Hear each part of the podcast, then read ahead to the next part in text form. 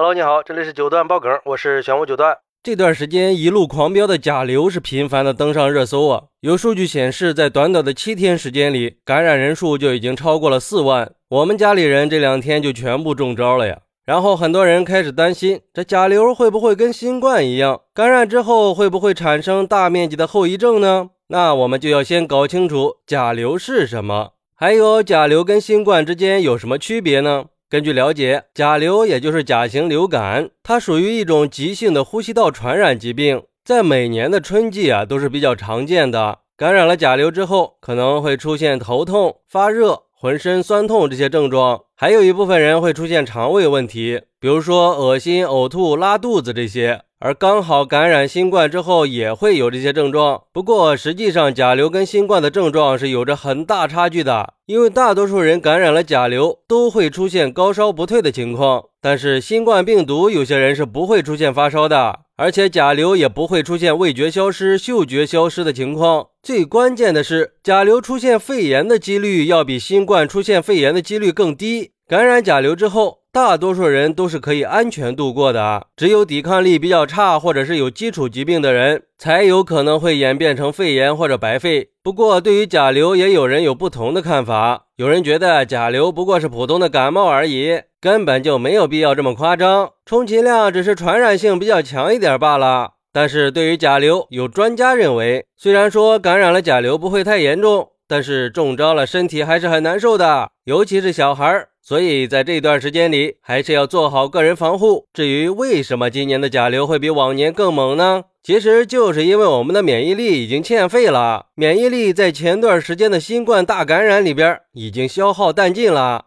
那面对着甲流，我们应该怎么去做防护？应该怎么提高自己的免疫力呢？专家给出了几点建议。第一，想要预防甲流，最好的方法就是接种疫苗。接种疫苗之后啊，身体就会有抗体，这种抗体可以有效的抵抗甲流病毒，尤其是对于那种身体比较弱的人来说。第二，就是在甲流高发期，必须要做好相应的防护工作。总的来说，甲流的防疫工作跟新冠病毒的防疫措施基本上是一样的。外出的时候，尽量的佩戴好口罩，定期进行房间消毒，在公共场合。不要正面跟别人接触。第三是经常锻炼身体，体育锻炼可以促进新陈代谢，加快血液循环，增强体质。尤其是办公室一族，不要一直坐着，可以一小时起来活动一下。第四是多吃高蛋白质的食物，比如说蛋类、奶类、肉类、豆类、菌菇类这些，平时要多吃。蛋白质是生命的基础，也是免疫力的基础。消灭病毒的免疫细胞、抗体都是由蛋白质构成的。所以多补充蛋白质可以生成更多的抗体，提高免疫力。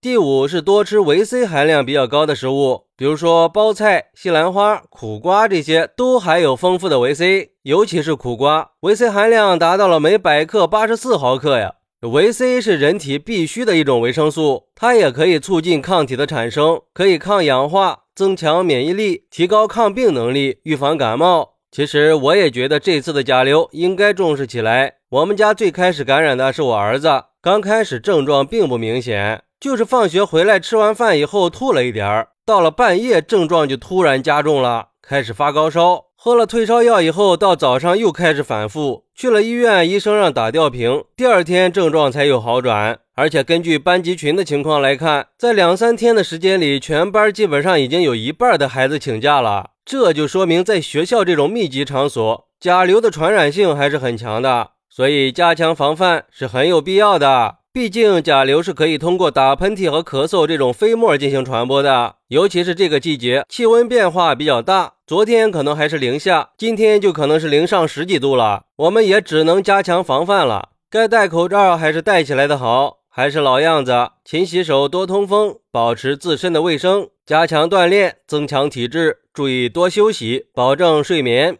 还有就是像甲流这种每年都会出现的流感，完全没有必要去囤药，尤其是最近卖疯了的奥司他韦，毕竟它也不便宜啊，囤的多了那也是一种浪费。有这个钱，多吃点水果蔬菜，还能提高免疫力。好，那你还知道哪些预防甲流的小妙招呢？快来评论区分享一下吧，我在评论区等你哦，拜拜。